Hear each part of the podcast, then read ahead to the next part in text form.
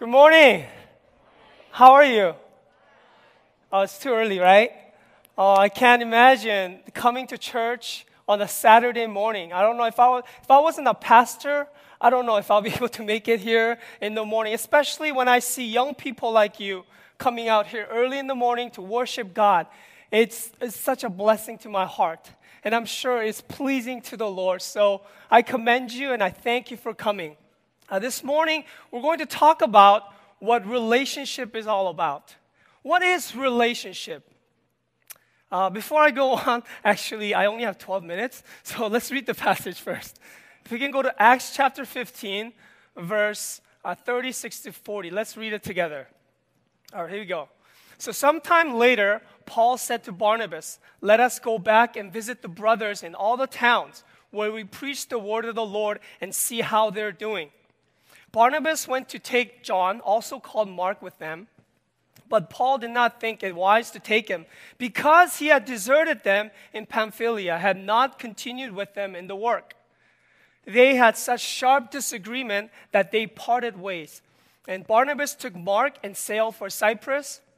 But Paul chose Silas and left, and commended by the brothers to the grace of the Lord. Let's pray together. Heavenly Father, we thank you and praise you this morning for who you are, for giving us relationships with you, giving us relationship with one another. We pray that you would give us a teachings, Lord God, that will help us to build healthy relationships in our lives. We thank you for your son Jesus. We pray all these things in his name. And everyone said, Amen. So let me go back to the question. So, what is relationship?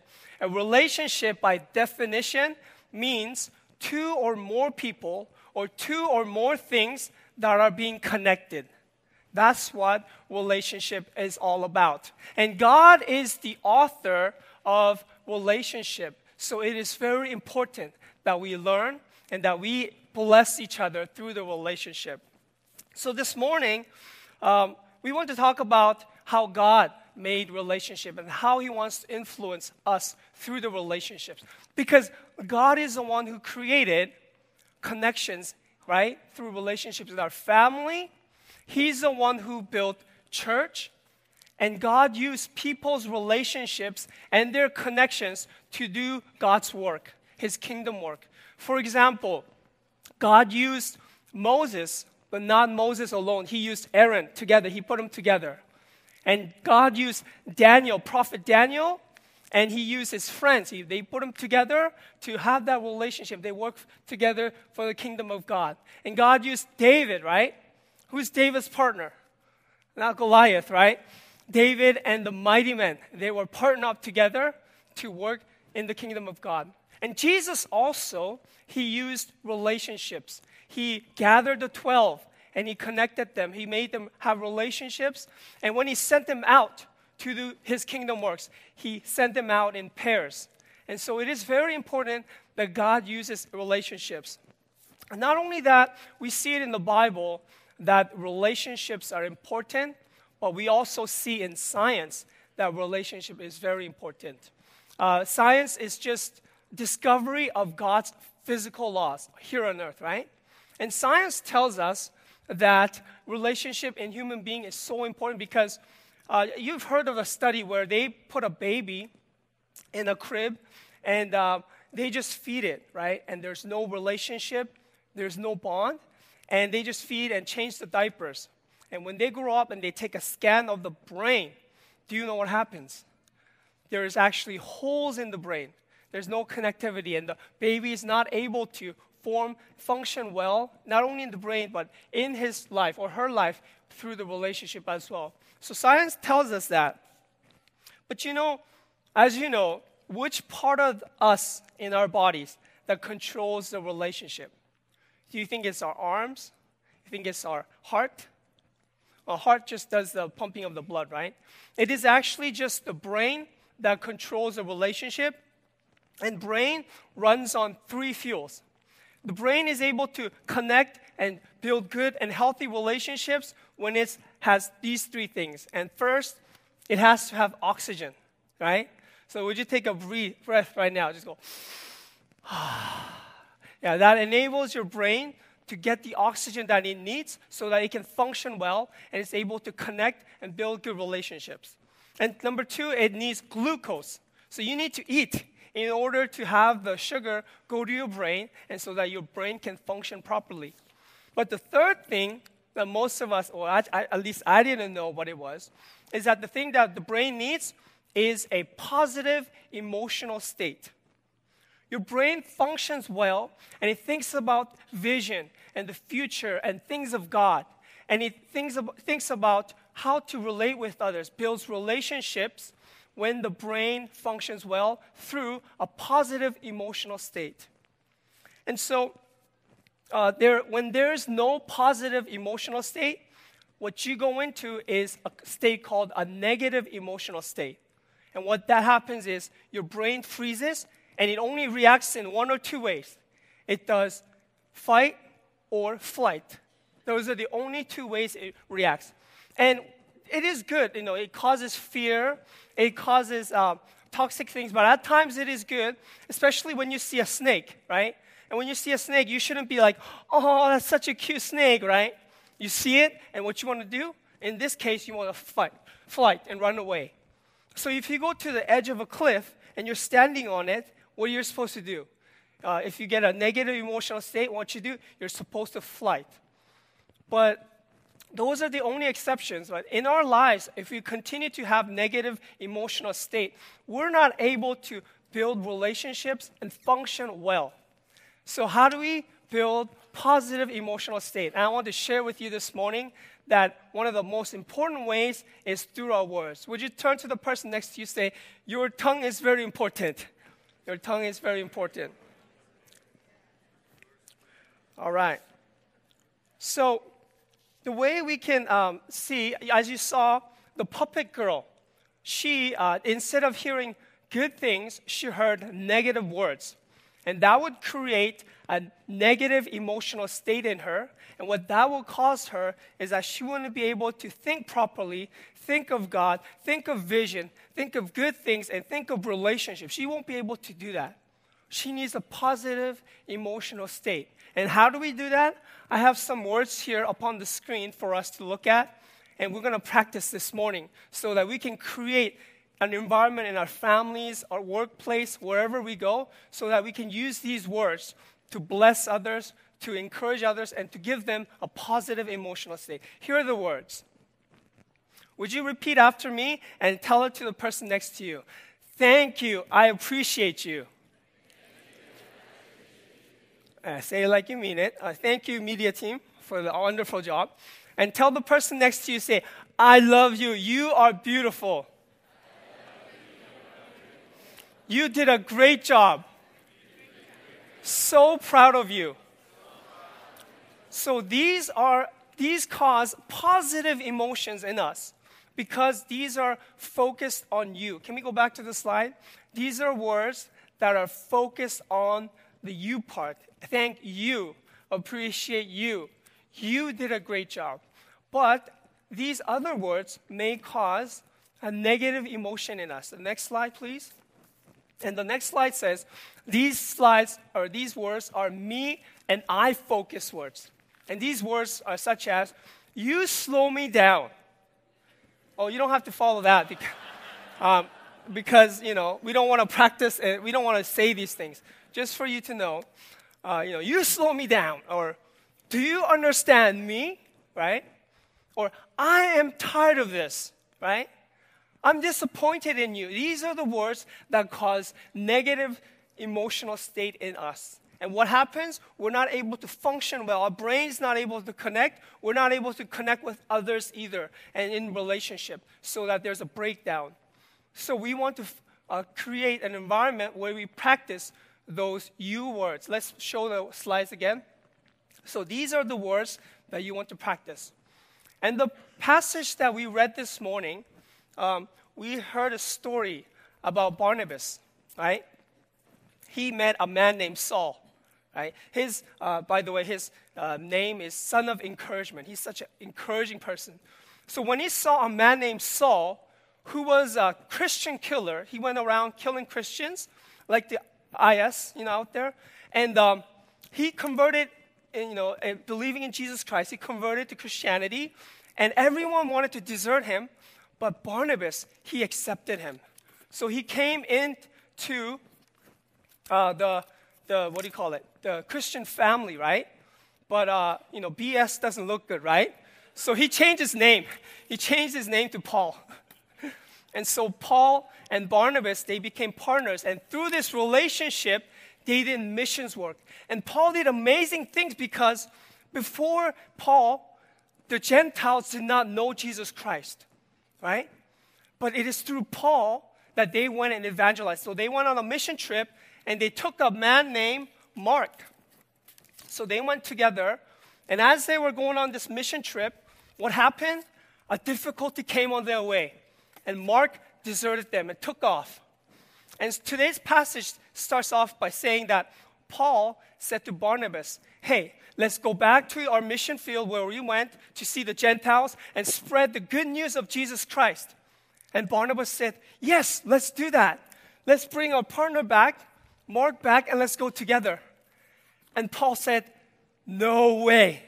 I'm not going to go with Mark, who deserted us before. And so Paul partnered up with a man named Silas, and they went together, and Barnabas and Mark, they went on their missions journey. And so when we look at this story, I think about it, and you know, Paul, great man of God, I honor him. He's, he's just a great uh, preacher and uh, evangelist. But you know, in this case, I believe, I believe what Barnabas did was a better thing, you know, because he accepted a person who messed up once, right? He he failed once, but he still encouraged them and brought him in. And I can imagine their conversation. This isn't in the Bible, but I can.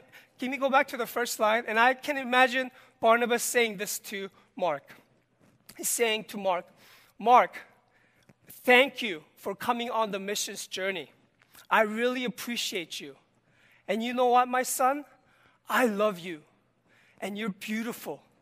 And you did a great job in the mission field. I want you to come back. I'm so proud of you. Let's do this again. And Mark musters up strength to go. And I could imagine, possibly, if Paul ever had a conversation. Can we go back to the next slide?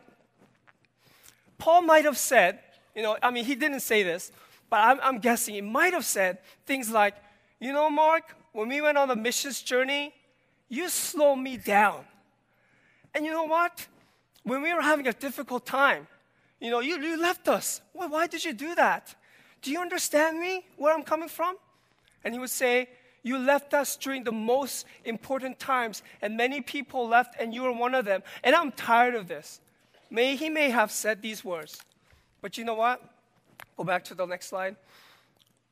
Barnabas did not do that. He encouraged Mark, and so they went on a missions journey. And you know, when Mark heard these words, positive emotional state came to him. And he was able to build relationships with others. And Mark went and he built relationship with Peter. Mark went and he built relationship with Mary, uh, Mary Jesus' mother, and many of the disciples, and he evangelized. And as a result, we all know what happened, right? Mark comes back and he writes a book. He writes this book called the Book of Mark. What a surprise. It is in the Gospels. And that is, scholars believe that is the very first book that someone wrote about Jesus.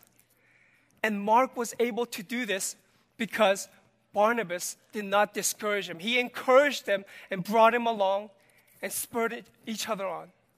And you know, when I look out in the pews and I see you, I see families sitting together, I just hope and pray that in our families, in our workplace, that we would use these encouraging words to build a positive emotional state for one another so that we're able to think about God's vision and the good things that He has given us in our minds. And not only that, that we're able to have a state where we can go out and build relationships because we need that positive emotional state in order to connect with others. So I pray this morning that all of us will look to God and to be able to get filled by Him. And with that blessing that God gives us, that relationship that we have with Him, feel His love, His touch, and His words to us through the Bible, And that we not just keep it to ourselves, but we go and wherever we go, we share these good words, these positive and encouraging words, so that when others are connected with us, they're able to go out and build good relationship with one another. So I pray that all of us in Sarang Community Church and the visitors uh, from other churches, I pray that we would follow up the God's word and that we would continue to practice these words of encouragement. Now I'm going to invite Pastor Jeremy to share the rest of the words. Would you give a hand to Pastor Jeremy as he comes out to share? 감사합니다. 아, 아, 우리 써니 목사님 지난 비전 월십 때 저랑 굉장히 망가졌었는데요. 예. 아, 2세들은 자유로운 영성이고요. 예, 1세는 서서 하겠습니다. 여기 벗어나면 안 될 것 같은 그런 두려움이 생겨서 그렇습니다. 아, 3월은 릴레이션십에 대해서 저희가 배우고 있습니다. 아, 사실 이 관계라고 하는 것은 지금도 문제가 되지만 아, 처음부터 아, 하나님의 성품을 통해서 우리가 볼 수 있는 아, 경우가 있습니다. 아, 관계라고 하는 것은 하나님의 성품이고 관계는 우리에게 축복이라는 점을 먼저 말씀드리고 싶습니다. 왜 그러냐면 하나님께서 성부, 성자, 성령 하나님으로 삼위일체 하나님으로 우리는 믿고 있습니다. 이 세 인격이 하나가 되어서 그 안에서 교제하고 또 대화하고 또 서로 사랑을 나누는 어, 그런 관계이기 때문에 그렇습니다. 창세기 1장에 보면 우리가 잘 알고 있듯이 태초에 하나님이 천지를 창조하신다라는 말씀이 나오고 있습니다. 거기서 쓰는 이 엘로임이라고 하는 단어가 그 단수가 아닙니다. 그리고 창세기 1장 26절에 보면 우리의 형상을 따라 우리의 모양으로 지으심을 받았다고 우리는 알고 있습니다. 거기에 보면 그것도 단수가 아닙니다. 히브리어서 히브리어에 보면은 아, 아, 단수, 쌍수, 복수가 있습니다. 단수는 하나 있을 때 말을 하고요. 쌍수는 귀, 뭐 그다음에 콧구멍, 뭐 손발 아, 이런 쌍수일 때는 두 가지를 말할 때가 있고요. 또 복수는 세 개 이상일 때 예, 복수를 씁니다. 바로 이 엘로힘이라고 하는 하나님이라고 하는 단어 자체가 서로 관계를 맺고 서로 교제하고 대화하는 그런 모습을 보여주고 있습니다. 그래서 어, 하나님 스스로가 계속해서 대화하고 교제를 나누고 하나님 성품 자체를 우리는 어, 교제라고 볼 수 있기 때문에 그렇습니다. 아, 우리는 그래서 그런 하나님을 믿는 사람들을 뭐라 그러냐면 Trinitarian이라고 합니다. 성부, 성자, 성령 하나님을 믿는 Trinitarian. 반대가 있습니다. 그것은 Unitarian입니다. 단일입니다. 단일신. 딱 하나님이 한 분밖에 없는 거예요. 쉽게 말해서 이슬람들이 그렇죠. 요즘 IS가 굉장히 문제가 많이 되고 있는데요. 하나밖에 없는 거예요. 근데 잘 이 그 트레니테리안과 유니테리안을 잘 보면 아, 상당히 큰 차이를 아, 보이고 있습니다. 아, 트레니테리안은 성자, 성부, 성령 하나님께서 서로 교제를 하고 계시는데 이 단일화시킨 이슬람의 하나님은 혼자밖에 없어요. 그래서 생명이 중요하지 않습니다. 생명을 경시 여기죠. 그리고 알라 하나님만 섬기기 때문에 굉장히 삭막하죠. 그 안에 사랑이 없습니다. 생명과 관계를 아주 저급한 걸로 필요 없는 것, 불필요 없는 것으로 떨어뜨릴 때가 많습니다. 그리고 이런 퀘스천을 할 수가 있습니다. 과연 하나님께서 우리를 지으셨을 때 아, 알라 신도 세상을 창조했다라고 말합니다. 그리고 우리 하나님도 세상을 창조했다고 우리는 믿습니다.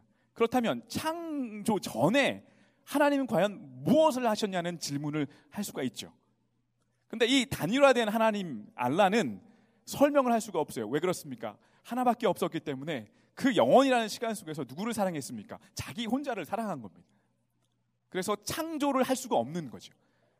그런데 우리가 믿는 성부, 성자, 성령 하나님, 삼위일체 하나님은 창세 전 그 영원이라는 시간 동안에 서로 사랑을 나누고 교제를 하고 대화를 하고 그래서 창조할 수 있는 분이 바로 우리 하나님이라고 하는 것입니다. 때문에 이 relationship이라는 것은 하나님 성품 그 자체입니다. 그 자체입니다.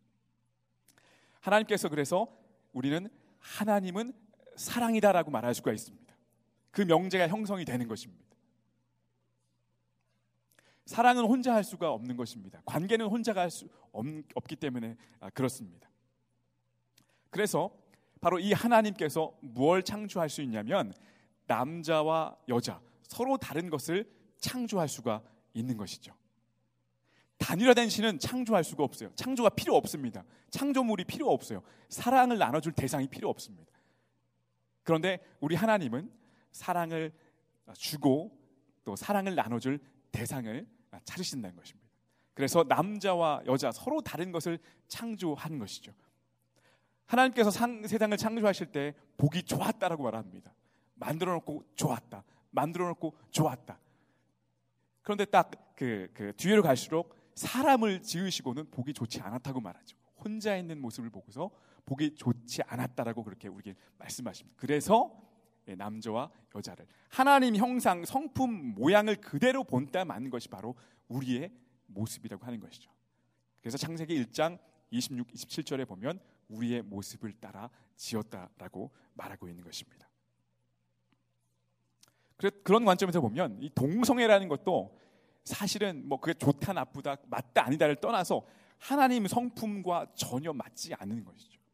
똑같은 개체를 만들어 놓고서 그것을 어, 서로 관계한다 하나님 성품과 맞지 않는 모조품입니다. 사랑을 말하지만 사실은 하나님 성품과 전혀 다른 그런 모조품으로 우리가 볼 수가 있는 것입니다. 여러분 관계는 축복입니다. 어떤 관계든지 그것은 축복입니다. 그래서 하나님께서 부부 관계를 아, 만드셨고 지으셨고 그 관계를 통해서 하나님은 우리에게 축복하기를 원하신다는 거 하시는 겁니다. 하나님의 사랑의 관계를 우리가 잘 이해하면 많은 관계의 문제들이 어, 해결될 수가 있습니다. 아, 처음 이 남자와 여자가 사랑에 빠지기가 아주 아, 쉽습니다. 하나님의 장치입니다. 하나님의 성품을 알기 위한 장치입니다. 서로 눈빛만 봐도 예, 아, 좋고 가슴이 뛰고 심장이 bounce bounce하고 아, 그리고 호르몬도 있고 예, 사랑에 빠지기는 너무나 쉽습니다. 아, 우리 교육부 장로님과 제가 교제하면서 들은 얘기인데요. 한국에서 가온 우리 남자 형제님, 아, 집사님 꽤 전에 있었던 일인데요. 아, 이 자매님이 사랑에 빠지셨어요. 어떻게 사랑에 빠지셨냐면 이 남자 집사님이 자기를 위해서 시를 지으신 거예요. 너무 감동해서 바로 결혼하셨답니다. 나중에 결혼해 놓고서 보니까 그 시가 바로 이런 시였다 그러죠. 나 그대에게 모두 드리리. 터질 것 같은 인해서 어서 많이 들어. 이 자매님은 모르는 한국에서 그 오신 지 꽤 돼가지고 모르시고 이 남자 형제님은 이 예, 시를 그냥 자기가 지었다 그래서 어, 어, 꼬신 거예요. 사랑에 빠지기 쉽습니다. 그냥 눈 씌워지면 그냥 사랑하는 거예요. 하나님께서 이 남녀 간의 그 사랑을 아주 쉬운 방법으로 빠지기 쉽게 어디까지 인도하시냐면 결혼이라고 하는 것까지 인도하십니다. 장치입니다. 그 다음에 이 훈련장까지 하나님께서 남녀를 결혼이라고 하는 것을 묶은 다음에 그 다음부터 시작하는 게 무엇이냐면 관계의 훈련입니다. 아주 혹독한 훈련을 시키십니다. 십자가를 지는 것 같은 고난을 느끼시는 분들 계시죠. 근데 하나님의 의도가 있는 것입니다. 여기서 우리가 깎이고 다듬어지고 만들어지고 우리의 모난 부분들이 어, 떨어져 나가고 결국은 우리의 모습이 하나님의 성품처럼 빚어지고 만들어진다고 하는 것이죠. 많은 경우에 이런 말씀 들어보신 적이 있으실 거예요. 결혼해서 사람 됐다. 네. 다른 사람 말할 필요 없어요. 결혼해서 사람 됐다. 하나님의 성품으로 빚어지는 모습을 우리가 볼 수가 있다라고 하는 것입니다. 그래서 그래서 이 처절한 십자가의 과정을과 같은 이 과정을 겪고 난 후에 하나님의 성품과 또 하나님의 영광의 구원의 계획을 우리가 알 수 있도록 그렇게 만드는 것입니다. 그래서 관계는 축복입니다. 어려운 관계도 우리에게는 축복입니다. 하나님의 장치라고 하는 것이죠. 에베소서 5장 27절에 보면 남자가 여자에게 여자가 남자에게 어떻게 서로 사랑하고 복종해야 되는지를 설명하고 있습니다. 거기에 보면 아주 재밌는 것입니다. 27절에 보면 자기 앞에 영광스러운 교회로 세우사 티나 주름 잡힌 것이, 것이나 이런 것들이 없이 거룩하고 흠이 없게 하심이라라고 말합니다. 결혼의 관계를 통해서 하나님께서 우리를 어디까지 인도하시냐면 흠이 없고 주름 잡힌 우리의 인격에 많은 주름들이 있습니다. 많은 흠들이 있습니다. 이것을 없애고 결국은 거룩한 모습으로 하나님의 성품으로 우리를 인도해 낸다라고 하는 것입니다. 때문에 관계는 축복입니다. 모든 관계는 우리에게 축복이라고 하는 것이죠. 지난 비전 예배 때 저희가 그 물질에 대해서 얘기했습니다. 물질은 사용하는 것이다라고 저희가 아, 말씀을 통해서 배웠습니다. 그리고 하나님은 섬기는 것이고 사람은 사랑하는 것이라고 하는 그런 관계를 하나님께서 우리에게 주셨습니다. 그런데 이 관계를 깨기 위해서 사탄은 노력합니다. 어떻게 노력하냐면 이 관계를 다 주죽박죽 섞어 놓은 거예요. 하나님을 섬기고 사람을 사랑하고 물질을 이용하는 것이지만 물질을 사랑하게 만들고 관계를 이용하게 만들고 하나님을 이용하거나 사람을 이용하게 뒤죽박죽으로 섞어 놓는다는 것이죠. 하나님의 성품은 관계입니다. 우리가 하나님을 사랑하고 섬기고 물질을 이용해야 되는 것이죠. 교회도 마찬가지입니다.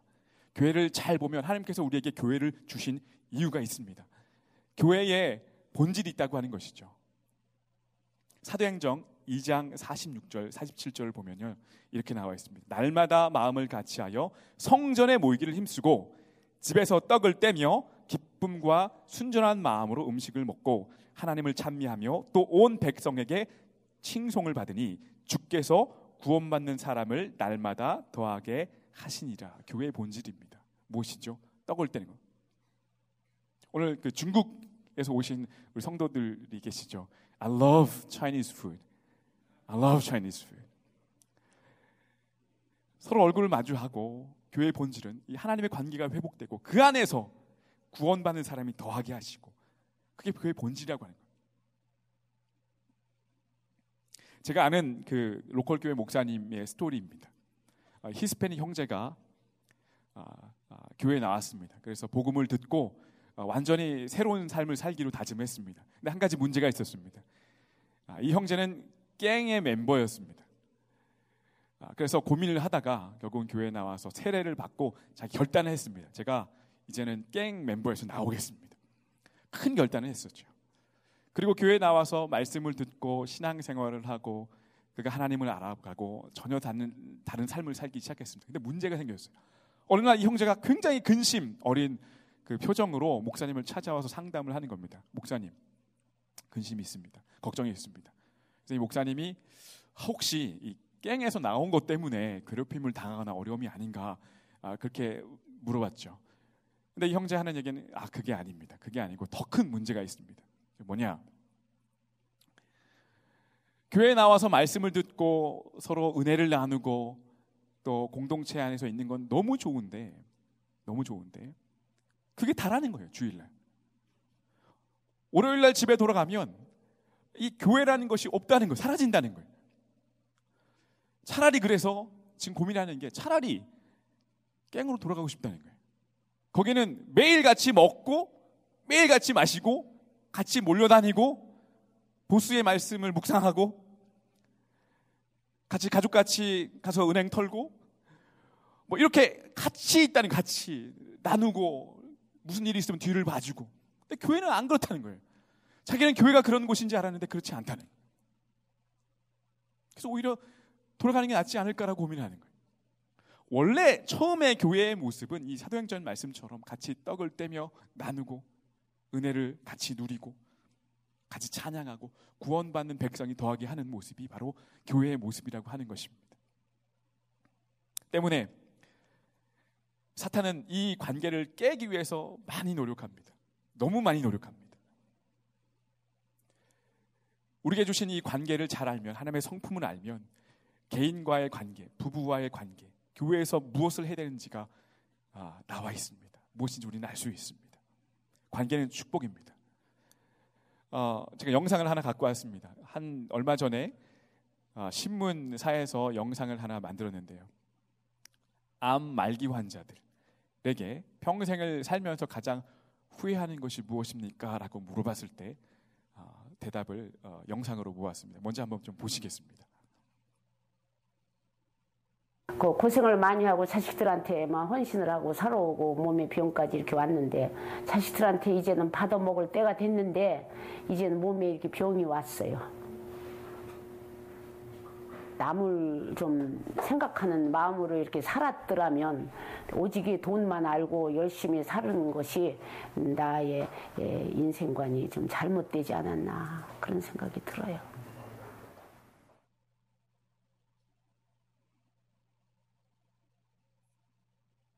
욕심을 내, 내 마음에 있는 걸 다 욕심을 버리고 순리대로 딸고 싶다 이거죠.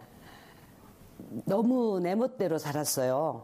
뭐, 좀 누릴 거 누리고, 즐길 거 즐기고, 막, 운동도 하고, 회의도 다니고, 막, 이제 하고 싶은 거 다 하고 살다 보니까, 어, 둘째를 제대로 돌보지를 못했나 봐요. 그래가지고 그 애가 문제아는 아니지만,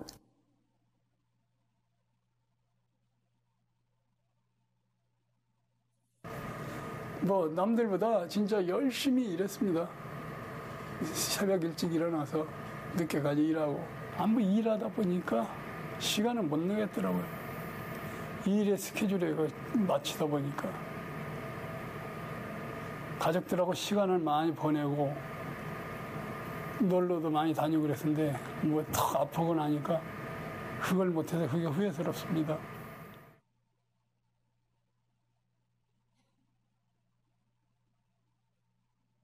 그 이혼을 하지 말았어야 되는데 좀 더 끝까지 참고 견딜 걸 가족이 있다는 게 얼마나 행복한 건지 가족 그리고 그 가정 그리고 그 부부가 이렇게 함께 이렇게 같이 이렇게 예배도 드리고 함께 식탁에서 같이 밥도 먹고 하는 그 가정이 있잖아요.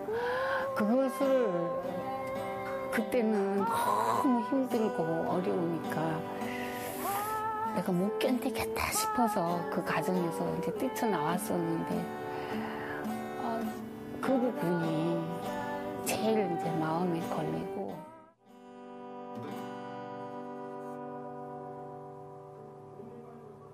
인생의 마지막 순간에서 늘 후회하는 것이 큰 게 아니더라고요. 예, 작은 관계 속에서 그것이 바로 하나님의 형상이기 때문에 그렇습니다. 하나님이 서로 교제하시고 서로 대화하시고 구원의 계획을 같이 짜시고 또 그 구원의 계획을 이루시고 하나님의 형상이기 때문에 그렇습니다. 그 결과가 우리지 않습니까? 사랑의 대상이지 않습니까? 때문에 우리가 하나님의 형상을 회복돼야 됩니다. 교회가 그런 곳입니다. 그리고 우리에게 주어진 모든 관계가 바로 이 축복의 통로라고 하는 것입니다. 오늘 3월달 비전 예배를 아, 함께 하시면서 이 한 달 동안 우리가 아, 우리에게 주어 주신 그 관계에 대해서 축복의 마음으로 정말 귀한 것이다. 우리 자녀들 또 우리가 갖고 있는 모든 관계의 틀 속에서 이 은혜를 좀 누렸으면 좋겠습니다. 한 가지 어플리케이션을 나누도록 하겠습니다. 제가 아주 깜짝 놀랄 사진을 하나 들고 왔는데요. 저희 딸이 저를, 저를 똑같이 닮았어요. 이게 돌을 갓진한 모습이에요. 작년이에요. 작년.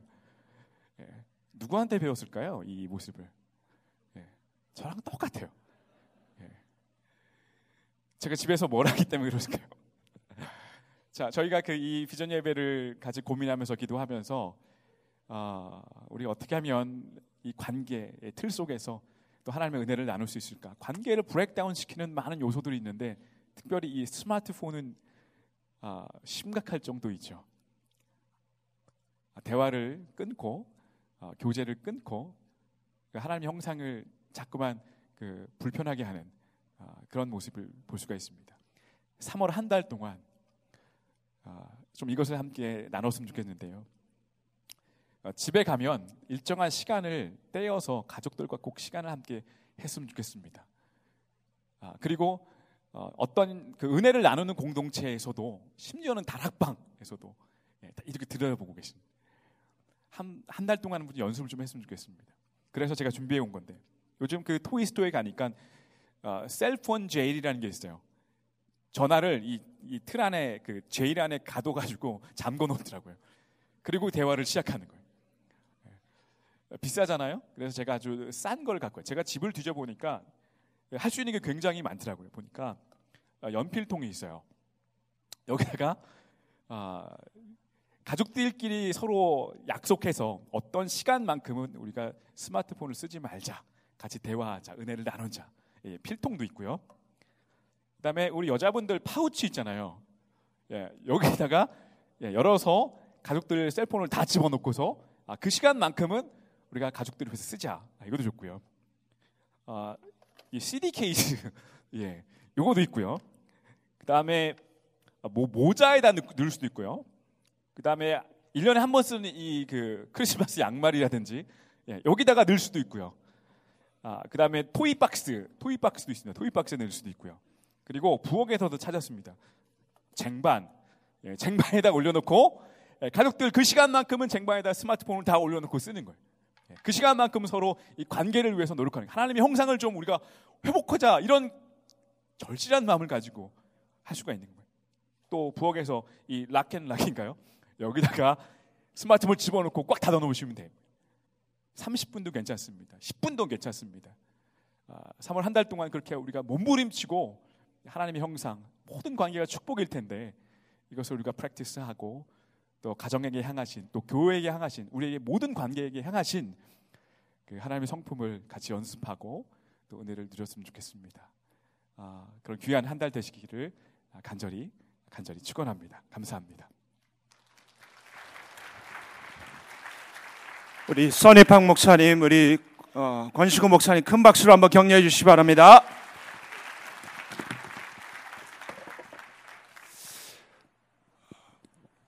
The key to relationship, 이 relationship 관계의 열쇠가 무엇인가? 아, 이미 여러분이 아시겠지만 한번 따라하시기 바랍니다. Repeat after me. T, T, I, M, E. 예, 뭡니까? time이에요. 예. One of the best things the parents can give to their children is time. One of the best things the wife can give to her husband is time. One of the best things the children can give to their parents is time. 부모가 자녀들에게 해줄 수 있는 가장 큰 것은 시간이더라고요. 시간. 그리고 배우자가 배우자에게 해줄 수 있는 가장 큰 것은 시간을 내주는 거더라고요. 그리고 자식이 부모에게 해줄 수 있는 것은 시간이에요. The time is precious. 시간이 귀하더라고요. 아, 제가 좀 잘 못한 걸 좀 나눌게요. Let me just tell you about my story. As a pastor, I was so busy doing church work, especially back in my East Coast church. 제가 동부에서 교회를 섬길 때 정말 바빴어요. 정말 바빴어요. I was so busy. Working 80 to 120 hours. Between 80 to 120 hours per week. 한 80에서 한 120시간. 그 사이를 왔다 갔다 했어요. I was burnt out. 완전히 완전히 제가 탈진됐어요. 그래서 제가 부모로서 자녀들에게 자녀라고 사실 하나밖에 없잖아요. I only have one daughter. 예, 자녀가 하나인 분 손들어 보세요. If you have one child, raise your hand. Yeah. 예, 하나밖에 없는데. 참 자녀와 시간을 많이 못 보냈어요. 그래서 그런 부분에선 제가 참 하나 앞에 잘못한 게 많고 저희 딸에게 잘못한 게 많아요. 그래서 우리 딸이 고등학교 다닐 때 I decide to commit myself to my daughter when she enters high school. 고등학교 다닐 때 제 자신이 우리 아이에게 4년 동안 헌신하겠다 제가 결심했어요. 그래서 새벽 기도 끝나면 곧바로 집으로 와서 우리 아이 픽업을 집에서 학교까지 스쿨버스 타는 데까지 또 어떤 때는 밤늦게 가지고 공부해서 스쿨버스를 miss하면 학교까지 한 30분 35분 40분 드라이브를 제가 매일 했어요. 4년 예, 동안. 사실 별건 아니에요. It wasn't big. 큰 건 아니에요. 그러나 우리 딸에게 내가 시간을 내야겠다. 그래서 4년을 했어요 근데 지나고 보니까 그 시간이 우리 딸에게는 어떤지 몰라도 저에게는 너무나 소중했어요. Looking back, retrospective, that was so precious time for me. Not, I don't know about my daughter. It was so precious time. 아침에 기도해주고 또 아이의 이야기도 들어주고 또 무슨 오늘 무슨 시험이 있는지 무슨 걱정이 있는지 들어주고 근데 지나고 보니까 시간이더라고요. 네, 시간을 내는 게. 자, 그래서 우리 써니팡 목사님이랑 권승 목사님이 두 가지를 얘기했죠. 시간을 내서 뭐 할 건가? 네. 같이 예배도 드리고 격려하고 encourage 해주고 I thank you. I appreciate you. You are God's masterpiece. 하나님의 걸작품 격려해 주고 엄마 아빠 thank you for raising me, giving me opportunity to study in US. Thank you for your faith. 부모에게 격려해 주고 그러려고 하면은 역시 시간을 내야죠. 시간. 그래서 우리 권식은 목사님이 시간을 내야 된다. 그래서 뭐 그릇 뭐 집안 살림 다 가지고 왔는데 여러분 들어오실 때 이 스티커 받으셨어요? 스티커 받으셨어요? 한번 손 들어보세요. 이렇게 스티커. 어, 안 받으셨어요? 어, 나가시면 받는 거예요? 오케이. 나가시면 받는 거죠. 자, 이 스티커가 뭐냐면요. 타임아웃 스티커인데 이렇게 뒤를 우리가 색깔별로 준비했는데 이 타임아웃을 갖고 자기 이마박에 붙이는 게 아니에요. 예. 이마박에 붙이면 안 되고 여기 또 blue도 있고 green, 예, green, 초록색 또 어, 파란 색깔이 있는데 이걸 이마박에 붙이는 것이 아니라 가령 내가 3월 한 달 동안 우리 가족과 함께 시간 보내겠다. 이런 데 붙이는 거예요. 그래서 이것이 타임아웃입니다. 그래서 하루에 적어도 10분이든 15분이든 30분이든 cell phone 타임아웃, 예. 컴퓨터 타임아웃, 인터넷 타임아웃, 페이스북 타임아웃, 카카오톡 타임아웃. 예, 그거 좀 타임아웃 해보세요. 그리고 권지구 목사님 제안한 대로 타임아웃, 이 스티커를 하나를 집에 뭐든지 하나를 좀 준비를 해갖고 타임아웃 스티커를 붙여갖고 우리는 3월 한 달 동안 가족끼리 같이 electronic 하지 않고 같이 대화한다. 오늘 학교에서 어떤 일이 있었니? 너 공부 어땠니? 자꾸 애들 몰아치지 마시고 아이들 놓고 청문회 하지 마시고 예, 아이들 얘기 좀 들어주시고 예. 여러분이 아시다시피 유대인의 그 교육의 방법 중에 하나 방법 중에 하나는 밥상 공동체입니다. 디너 테이블 펠로십. 저녁에 식탁에 둘러서 부모와 자녀들과 밥 먹으면서 부모가 자녀들에게 그냥 질문만 하는 게야. 예, 너네 생각에는 아이시스가 어, 뭐라고 생각하니? 예. 네 생각에는 동성연애가 뭐라고 생각하니? 요새는 아빠가 이런 고민이 있다. 내 이야기하고 아이에게 질문하고 그래서 밥 먹으면서 대화하는 거예요. 밥상 공동체. 사도행전에 보면은 사실 그 초대교회가 밥상 공동체입니다. 떡을 떼고 기도하고 말씀을 어, 보고 찬양하고 성찬하고 밥상 공동체. 근데 오늘날 21세기에 이 밥상 공동체가 사라지죠. 같이 패밀리가 모여서 밥을 먹고 같이 시간을 보내고 같이 대화하는 게 없습니다. 점점 사라지고 있어요. 그래서 여러분들에게 이 타임아웃 스티커를 어, 좀 소개합니다. 이걸 가지고 어, 집에 그러시던 뭐든지 어, 하나를 정하셔 갖고 이제 3월 한 달 동안 우리가 같이 타임아웃 해보자. 아이한테 물어보세요. 어느 걸 우리가 사용하면 좋겠냐? 그걸, 그걸 가지고 타임아웃 스티커 붙이고 우리가 적어도 하루에 한 번 정도는 10분, 15분, 30분 타임아웃해서 같이 예, 대화하자. 예. 그래서 대화. 너 지난 주일 Sunday school에서 뭐 배웠니? 어, 아빠는 교회에서 이런 말씀을 들었는데 그거 듣고 내가 이런 걸 깨달았다. 예, 자기 것 먼저 얘기하고 같이 나눠보세요. 하나님께서 어, 정말 이 타임아웃을 통해서 놀란 역사가 일어날 것입니다. 그래서 잠시 삶 속에서 일정 시간을 떼서 가족과 함께 패밀리 타임 할 수 있는 여러분 되시 바랍니다. 가족과 함께 시간 보낼 때 사실 우리가 다음 세대를 일으킬 수가 있어요. If you want to raise up the next generation, the best gift that you can give to your children is time. 다음 세대를 일으키려고 할 때 이건 구호가 될 수가 없어요. 가정에서 부모가 자녀들과 시간을 보내야 돼요.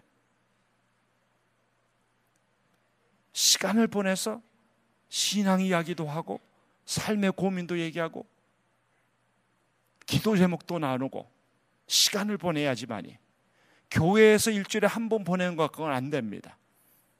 그래서 여러분 정말 다음 세대를 일으킬 원, 원하지 않습니까?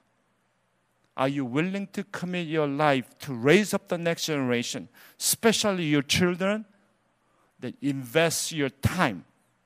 여러분의 시간을 들이셔야 돼요. 여러분 시간 들이면 자녀와 함께 시간 보내면 TV 보는 시간 좀 끄시고 인터넷 보는 거 좀 끄시고 그리고 페이스북 이 셀폰 스마트폰 갖고 노는 시간 조금 줄이시고 한번 시간을 나눠 보세요. 시간입니다. 시간. 시간을 함께 나누셔서 3월 한 달 동안 정말 관계가 하나님과의 관계, 가족과의 관계, 이웃과의 관계 회복되길 주의 이름으로 축원드립니다.